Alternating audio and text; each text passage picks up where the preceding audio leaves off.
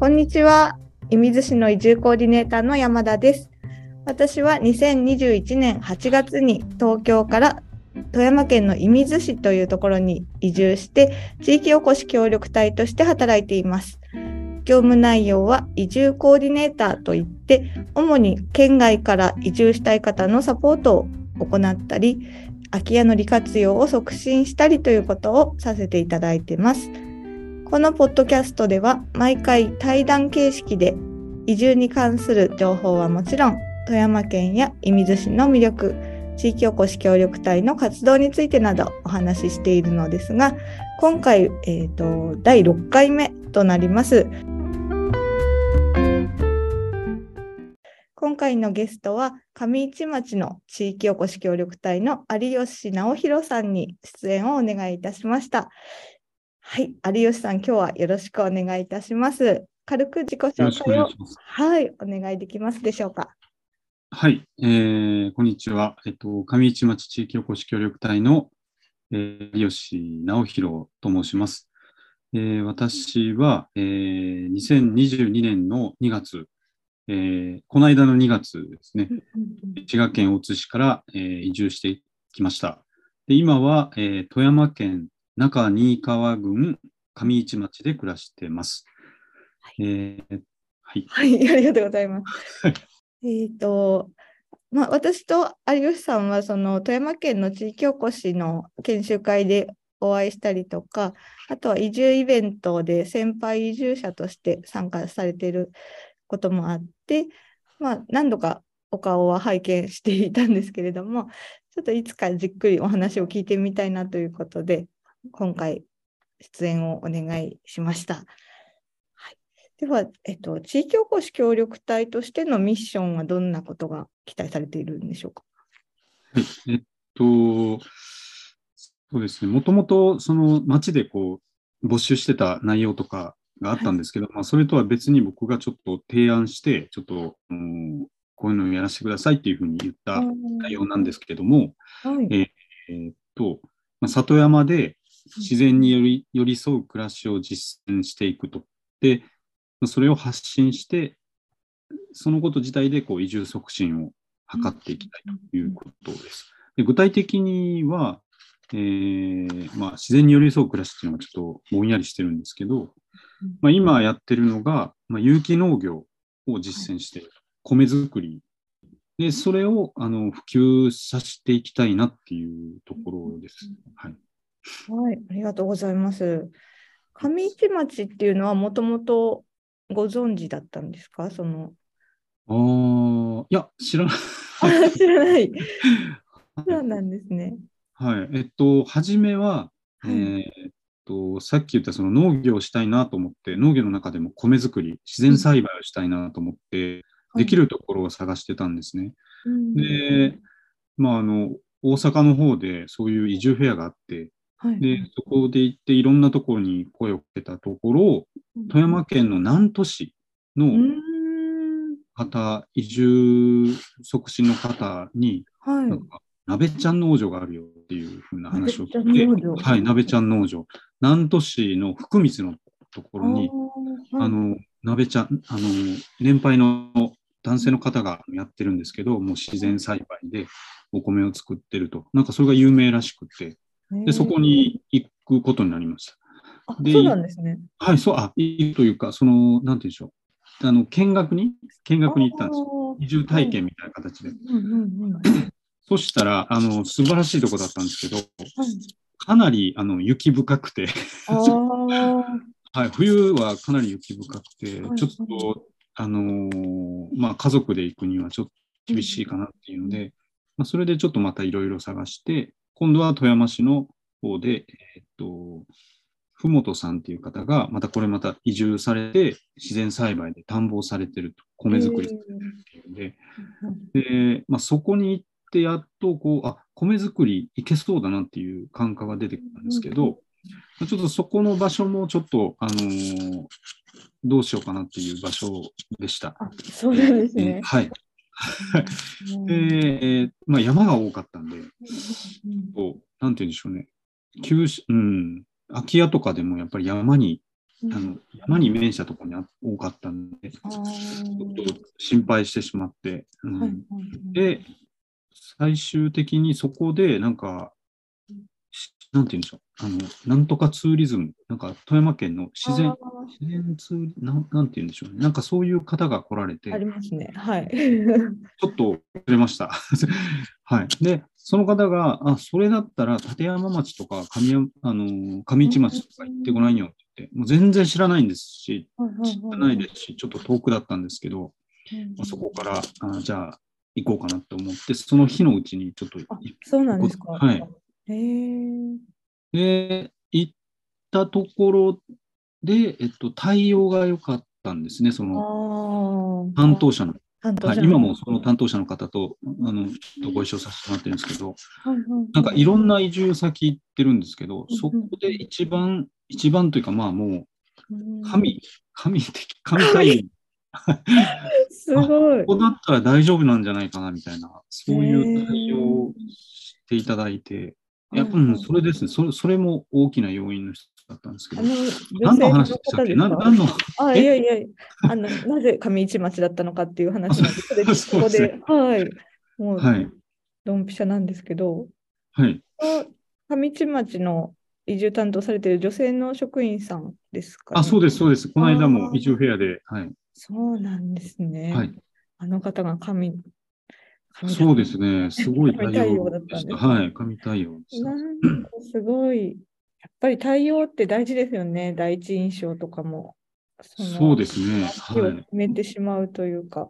はい。うんまあ、その人の、人のそういう、なんていうんでしょう。神対応のその担当者がいたっていうこともそうですけど、うん、まあ他にはもういろいろあったんですけど、まあ、自然豊かとか、海が近いとか、いろいろあったんですけど、まあ、決め手としては今言ったそのあの安心できたっていうところです。と、もう一つは、その自然豊かなとこって大体高校とか、あの、まあ、あの子供がいるんで、あの将来的なことを考えて、高校進学を考えたときに、あの家から進学、進学校とかに通えるかっていうところをちょっと見たんですけど、まあ、大抵自然豊かなとこは下宿とかになるんですよ。そうですね。はい、岐阜県とか長野とかは大体下宿でた、うん、僕がいいなと思うとこは。で、それはちょっと娘なんで、ちょっとどうなのって妻に言われて。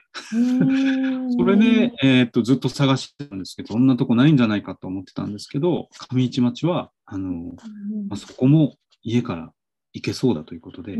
富山市も近いですしね。そうなんですよ。富山市まで、多分車で言ったら、富山駅まで、ここからだったら25分とか、それぐらいで、はい、行けちゃうんですよ。だからすごい近いんで、はい、その2つが、はい、メインですね。そうなんですね。はい、じゃ結構その決まるまではいろんなところにこう実際に足を運んで、はい、行きましたね。ねそうですね。山口県とかも行きましたね。そうなんですね。はい。そういう移住先っていうのは特にそのご家族とか親戚とかに関係なくて、本当にピンときたというか、自分がやりたいことが起たっていうので。はい、山口県なんか誰も、はい、はい、親族いないですし、まあ、こっちも実を言うといないんで、はい。そうだったんですね。奥さんとかもそういう移住するっていうことに対してはポジティブな考え方だったんです、はい、そうですね。あのー、まあ、ポジティブというか、まあ、不安は大きかったと思うんで、まあ、できるだけその不安を取り除くように、まあ、例えば、海が近いっていうのは、まあ、僕もあるんですけど、まあ、妻が例えば海鮮好きっていうのがあって、はい、だから、まあ、そういうのをこう満たす場所だと少し何でしょう多少不安があってもまあ、まあ仕方ないかな行こうかなみたいな感じになってくれるかなと思いまして、まあ、そういうのをあの探しました。えー、行くときはみんな一緒に見に行ったんですか？あ、もうみんなで、はい、行きました。それが大事ですよね。はい。大体でも行ったら、あのー移住体験の宿というかそういうのがあって、はいはいすごい安くうん貸してくれたんですね。そうですよねはい。移住体験施設。えっとですね、もうすごく行きましたよ。石川県の加賀市なんかは、はいはいこ。れもおすすめなんですけど、あ、そうなんですか？1週間宿泊費無料なんですよ。え これー、すごい。い。家族で泊まったんですけど、無料で、まあ、はい一軒家貸してもらって、うんうんうん、ここでこう、うん、まあ、それぐらいしてこう来てくださいみたいなへ感じでしたーね。まあ、南砺市もそう、南砺市は1週間、まあ、1泊2000円で一家族。うんうんうん、まあ、そういう意味では上市町は多少あの高かったんですけど、そうなんですね。はい。うんうんうん、そうですね。山口県も4、5日は無料でしたね。うん、はい。やっうんぱり移住に力入れてるところはね、そうですね。やっぱり。君、え、い、い水はどうですか？はい。射水は、まあ、去年までは1泊1000円だったんですけど、あ安い今年からは2500円になりました。値上がり。いろいろな事情が ありまして。はいそうなんですね。まあ、そのえそれは家族で来てもそうなんですか？1人当たり1泊2500円。なるほど。はいはい。そうなんです。いろいろね、あるんですよね。その自治体によって、はい、補助のね、補助率というのが。ああ、そうですよね。そうなんです。ありがとうございます。で、えっ、と、ちょっと上市町っていうことで、もしかしてあの、まあ、有名なアニメ映画とかを見られたのかなとか思ったんですけど、そういうことではなかった？はい、関係なかった。ですね。後で知りました。あ、後でしたんですね。はい。なるほど。ありがとうございます。それでは、えっ、と、移住する前っていうのはどういったお仕事をされてたんですか？移住前は、あのーまあ、理学療法士で、うんえっと、クリニックですね。整形外科クリニックの理学療法士で、えーそこにリハビリうん科を立ち上げて、ああのーやってましたね。あと、あの、デイケア、そこでも併設してデイケアをしてたんですけうんど、わかりますかね、デイケアとか。はい、私はわかりますが、あ、そうですはいそうです。そうです知ってる人通ってくるんですね。おじいちゃん、うんおばあちゃんが帰ってきて、そこでちょっと運動して帰るみたいな。そういうのを立ち、それも立ち上げて。うん。それで介護保険で適用になあ、るそうですね。はい。うん。そうでしたか。いじゃあ、本当、仕事も住むところもガラッと変えたっていう感じですね。そうですね。そうですね。ただ、まあ、こちらで、あの、自然に寄り添う暮らしっていうことで、その里山に入るときに、やっぱりこう、おじいちゃん、おばあちゃんが元気な里山がいいなと思ってるんで、今も、えっ、と、フレイルサポーターっていうのが今度、あの、12月から、あの、上市町なんか講座があって、講習があるんですけど、うんまあ、それで、あの、僕も出ることになってて、素晴らしい。今後はだからそこのサポートをしていく。うんうんうん形にフレイなりますル、フレイル予防っていうことですね。あのあ、そうですね。介はい。介護より手前のまあ虚弱っていう言われる、うんうんその介護ではないけど、その前にこう防ぐっていう形で。そうですね。予防ですかね。はいそう。ですね。うんん素晴らしい。じゃあ、経験をね、生かしたそうですね。お仕事をはい。ね、していける。久しぶりですけど、はい。あ、そうなんですね。そうなんです。はい。うんずっと農業今ね、やってますから。はい。うんうんうんうんじゃあですね、その移住にあたって一番大事にしたことはっていうのをいつも聞いてるんですけど、はい。まあ、大事にすることた多分たくさんあったと思うんですけど、やっぱりはいお子さんに関することっていうのも一つ大きいんですかね。そうですね。あのー やっぱ家族はい。で暮らすっていうことで、やっぱ家族が満足できるところ、安心できるところっていうのを僕一番大切にしました。まあ、さっき言ったように、まあ、妻はね、あの、例えば雪深いところ、うんまあ、富山もそうです。まあ、イメージとしては新潟の後方、はい豪雪地帯と呼ばれているところ、もう初めはちょっと僕行きたいとか言ってたんですけど、そうなんですね。でもそこは、例えば、その、こう将来的に次の住みかとしたときに、はいあの、雪下ろしとか、なんかそういうことを考えたときに、ちょっと不安が大きいと。まあ、そこにずっとね、うん暮らしてた人とかは、多分、まあ、身についてるかもしれませんけど、ちょっと途中から入って、まあ、ちょっと、うちの妻もちょっと細身なんで、ああの、それがちょっと、あの、心配って言ってたし、、そこはもう外しましたし、あと、あの、まあ、娘も、はい。えっと、大津、滋賀県の大津にいたときは、もう団地だったんで、ま、もう出たらすぐに友達が来て、まあ、ある意味もう、えっと、未就学の子から小学校、で、中学校ぐらいまで、なんか一緒に遊ぶんですよ、同じ。えー、すごく、いいですね。そうそう、なんか、で、ガキ大将みたいな人がいて、子がいて、ちゃんと見てくれるんですよね。あーあー、素なんか敵。はい。なんかちょっと一昔前のね、なんかいい形でこうみんなコミュニティがあって、はいそんなとこにいたから、うんこっちに来た時はすごく心配だったんですけど、ど、ただあの、たまたまですけど、あの、移住で体験した時に、はい。その、同じ移住者の先輩家族がいて、はい。そのとこの、えっと、娘さんと同じ保育所で同じ学年だったんですよ。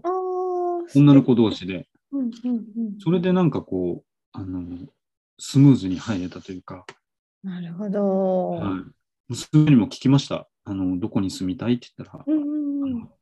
富山は雪もあるし、うんうんうん。えーその、なんとかちゃん、あの、その、その子の名前を出して、なんとかちゃんがいるから。えーいいって言ってくれたんで、ちょっと安心しましたけどね。はい。素敵はい。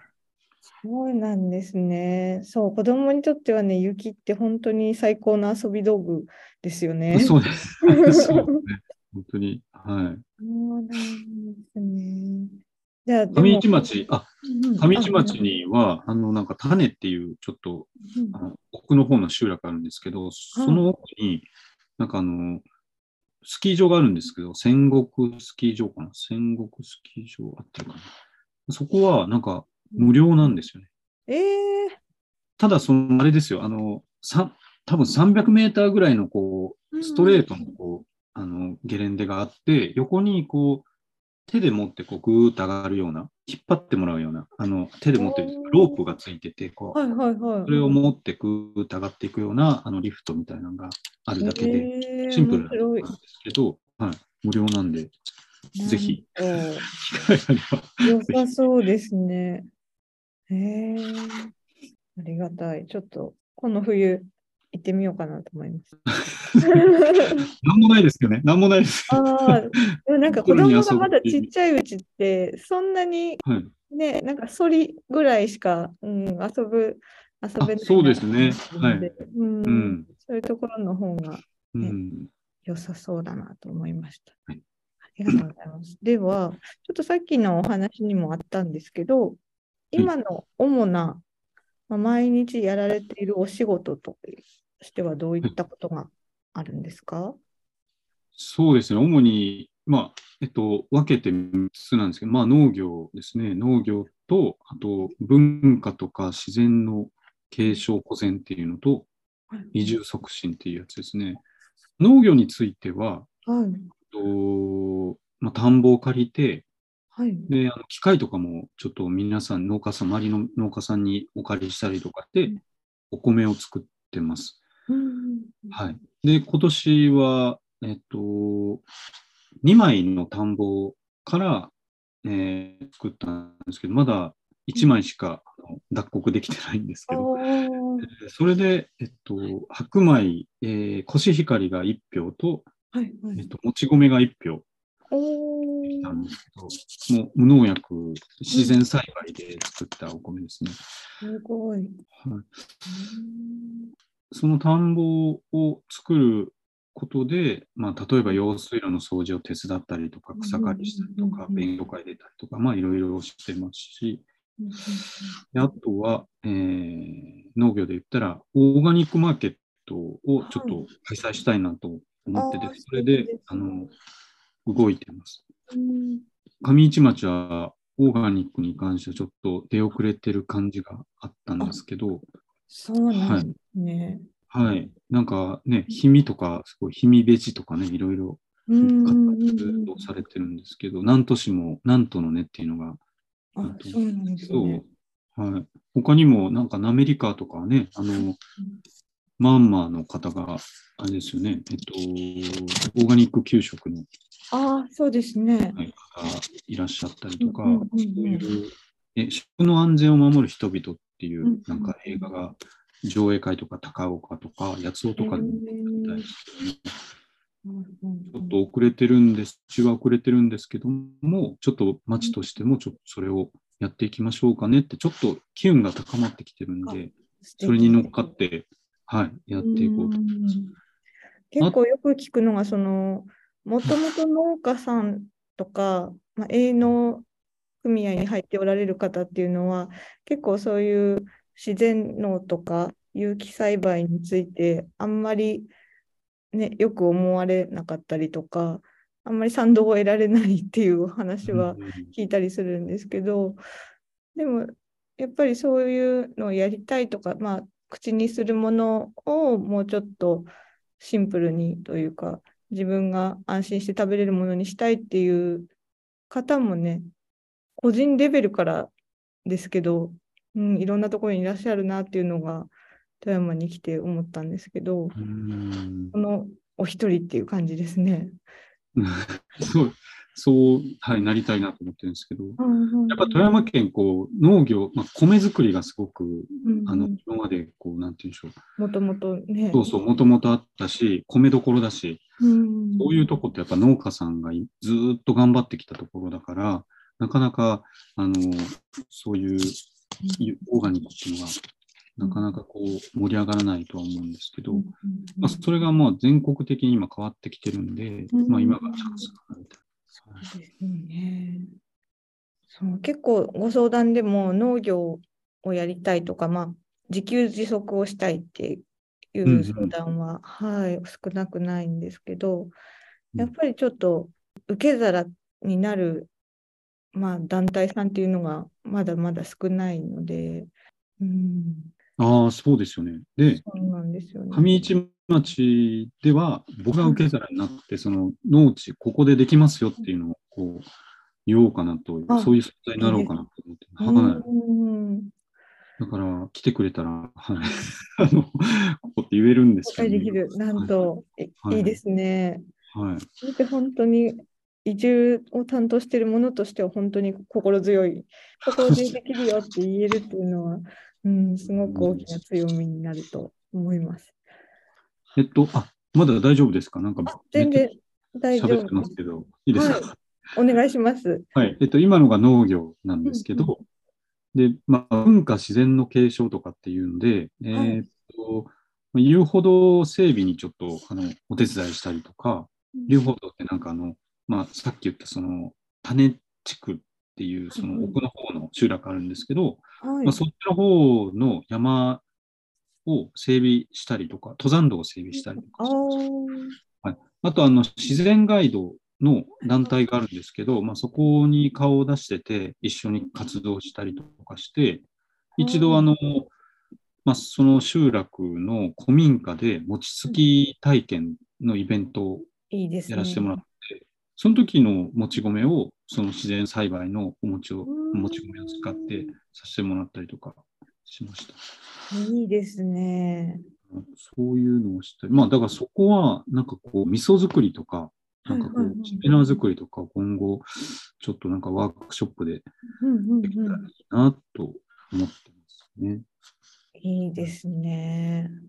あとは移住促進で言ったら、その、今もうインスタであのうんうんうん。発信をしてるんですけど、はい、でも見てます。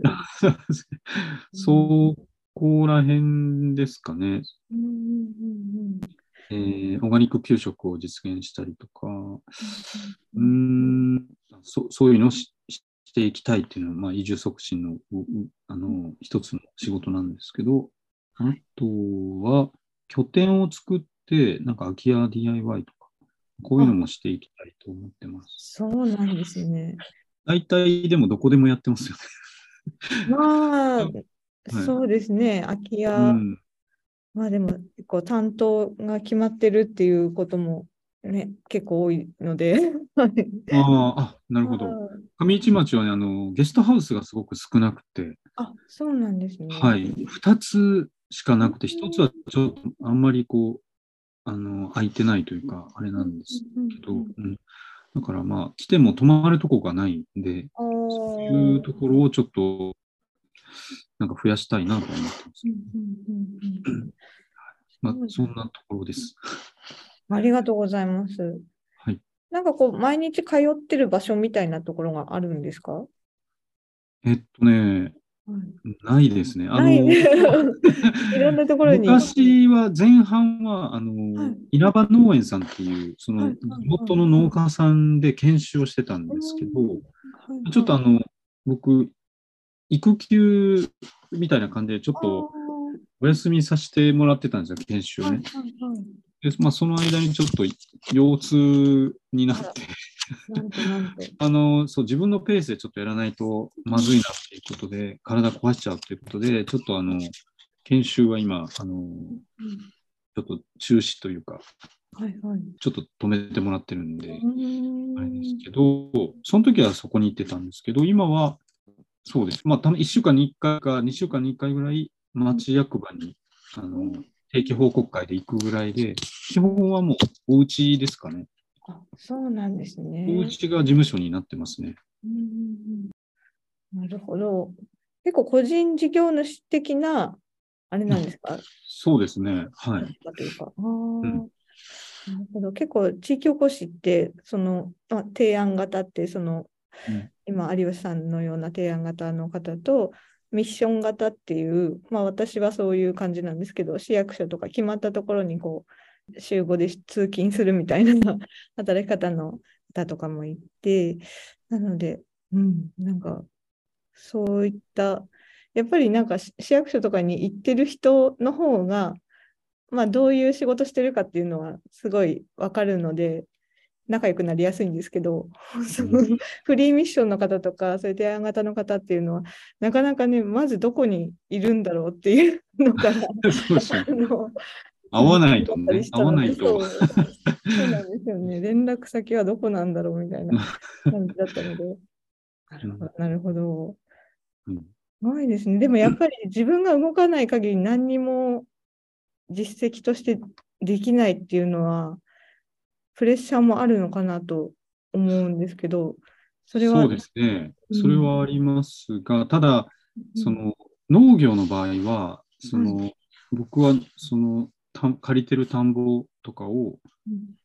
管理しに行ったりとかすると、やっぱり農家さんと会って、で、次やることを教えてもらったりとか、うんうんうん一緒にやりましょうかとか、なんかいろいろ言ってくれたりとかしてくれるんで、そこに行けば、あの、なんて言うんでしょうね、自然と、あうんの、流れが見えてくるというか、やることが見えてきて、やることもやっていけるみたいなことになってるんで、そういう意味では、なんか、えーっと、なんて言うんでしょう、行けば順調になる、そういうとこがあるんで、教えてくれるんですね。はいうん安心できると言いますか。ありがとうございます。では、ちょっと住んでから今、12月なんで、10ヶ月っていう感じですかね、そうですね。はい。はい。1ヶ月住んでみて、上市町の魅力というか、新たに発見したところとか、はい、好きなところとかあれば教えてもらいたいんですけど。そうですね。あのーまあ、5月に出産があったんですけど、はい。それまでは、あのーはいなんて言うんでしょう。一遍、滋賀県の方に妻の実家があるんで、なんて言うんですか？帰って、里帰り出産。あ、そうそう、里帰り、出産ですね。あれをしようかとかいうふうな話をしてたんですけど、今住んでるこの町営住宅がすごく快適で結構こう、町営住宅なんで、こう、若い、あの、世帯の人たちが入ってるんです。で、家自体も新しくて、まあ妻としてはすごくこう、安心できる場所になってまして、それで、もうこっちで産むっていうふうにうん、妻が、あの、自ら言うぐらい、え快適ー、そうなんですね。はい。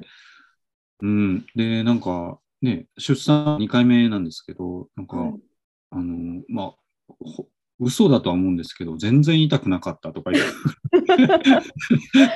なんかすごく、だから精神的に安定してて、ああの、本当にこっちで産んでよかったなって。ーあ、そうなんですね。うん。っていうぐらい、ここにもう馴染んで、あうんうんうんうん晴らしいとこだなって思ってますね。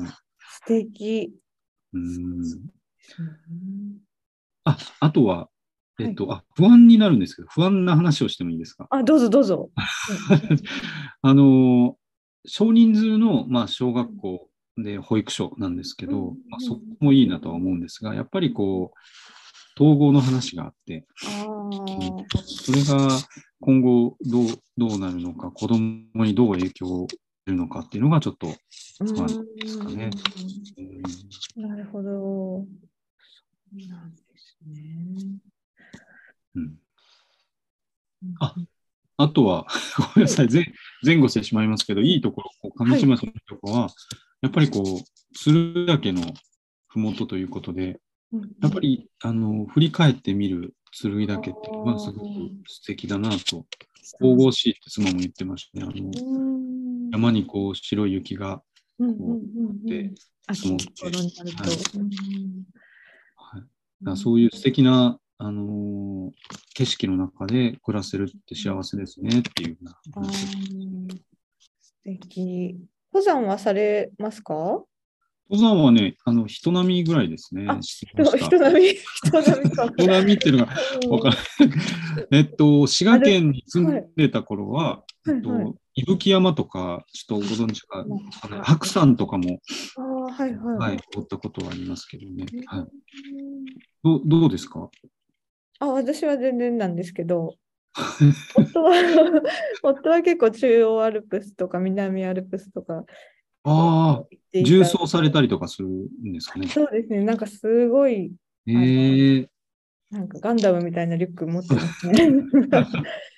あすすごいですね。楽しそうですね。そう、でも私は一度も行ったことないです。あ、そうなんですか。な、それは、あの、そろそろ行こうかなと思ってます？それとも、もう、いや、そこにはもう絶対行きたくないみたいいや、あでもね、私、富山市出身なんですけど、小学生の時に立山登山の話があったんです。夏休みか何かに。な。うんその時に熱を出して行けなかったのが最後ね、本当に立山とは縁遠い 生活を送って、うん。そうなんですよね。本当に、だから、自信が全くないです。その、山に登るっていう作業をする 自信。全然大丈夫やと。腰が痛いとかあります？腰痛持ちとか。腰痛持ちはないんですけど、まあ、うんうーん、膝、膝が痛いとか。まあね、でもあるんです。ちょっと関節リウマチになってしまって、今年、そうな、あ、今年。今年あ判明したんですけど、ね、でも高尾山とかは、うん高尾山でさえ私はリフトを使って登ったうんぐらい。それ、はいそれはなんでリフト使ったんですか？景色がいあの見えるなと思っらて。楽そうだな。なんかそうですか。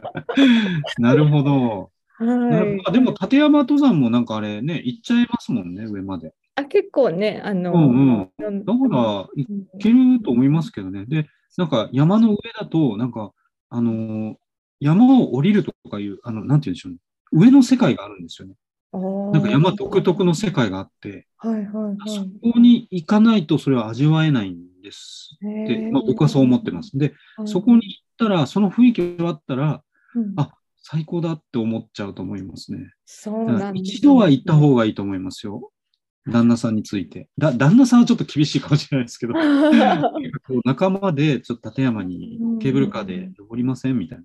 企画があったら行ったら、ちょっとだけ歩くだけでもだいぶ変わると思いますけどね。そう実は今年も一度そのお誘いいただいて、はい、あの親部の地域おこしの西岡さんっていう方が、まあ、すごい、あの登山家なんですね。あの週末になるたんびに山に登っているみたいな感じの方で、はいえ。ー、でその方とあと富山暮らし仕事支援センターの富山オフィスにいる方がもうすっごいもう山もう週末は山にいます私はみたいな方がいらっしゃって、でその2人のコーディネートで行くからもうねあの着るものとかも靴とかもすごいバッチリこうあの教えていただいて でそれでじゃあこれなら安心だから行こうってなったんですけどやっぱりなんか、そういう下調べをすごくされる方だから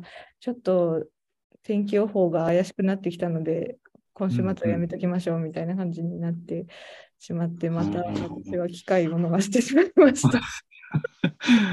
まあ、チャンスがまだあるっていうことですね。そうですね。このねまはい、初登頂というか、そういうチャンスがあるってことですね。はいえー、楽しみですね、逆にね。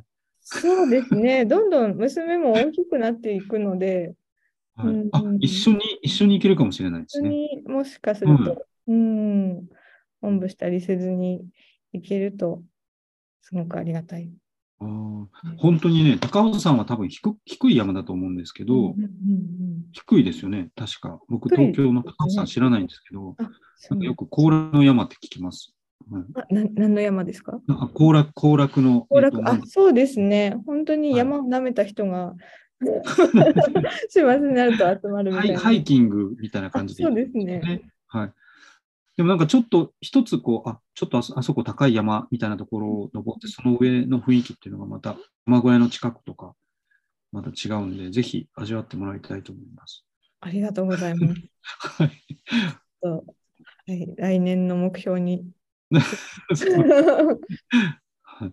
なんか機会があれば僕も行きたいですね。その立山にすると、そんな1回しか行ったことなくて。そうなんですね。はい、ありがとうございます。はい、すいません。の魅力について 語ってもらっちゃいました。じゃあですね、最後に、えっ、ー、と、はい、今、まあ、家族だったり、お一人だったりで移住を考えている方とか、まあ、移住検討して、まあ、いろんなところに行ってて悩んでる方とかに、うん、もし一言、有吉さんから声をかけるとしたら、どういったことを言いたいですか？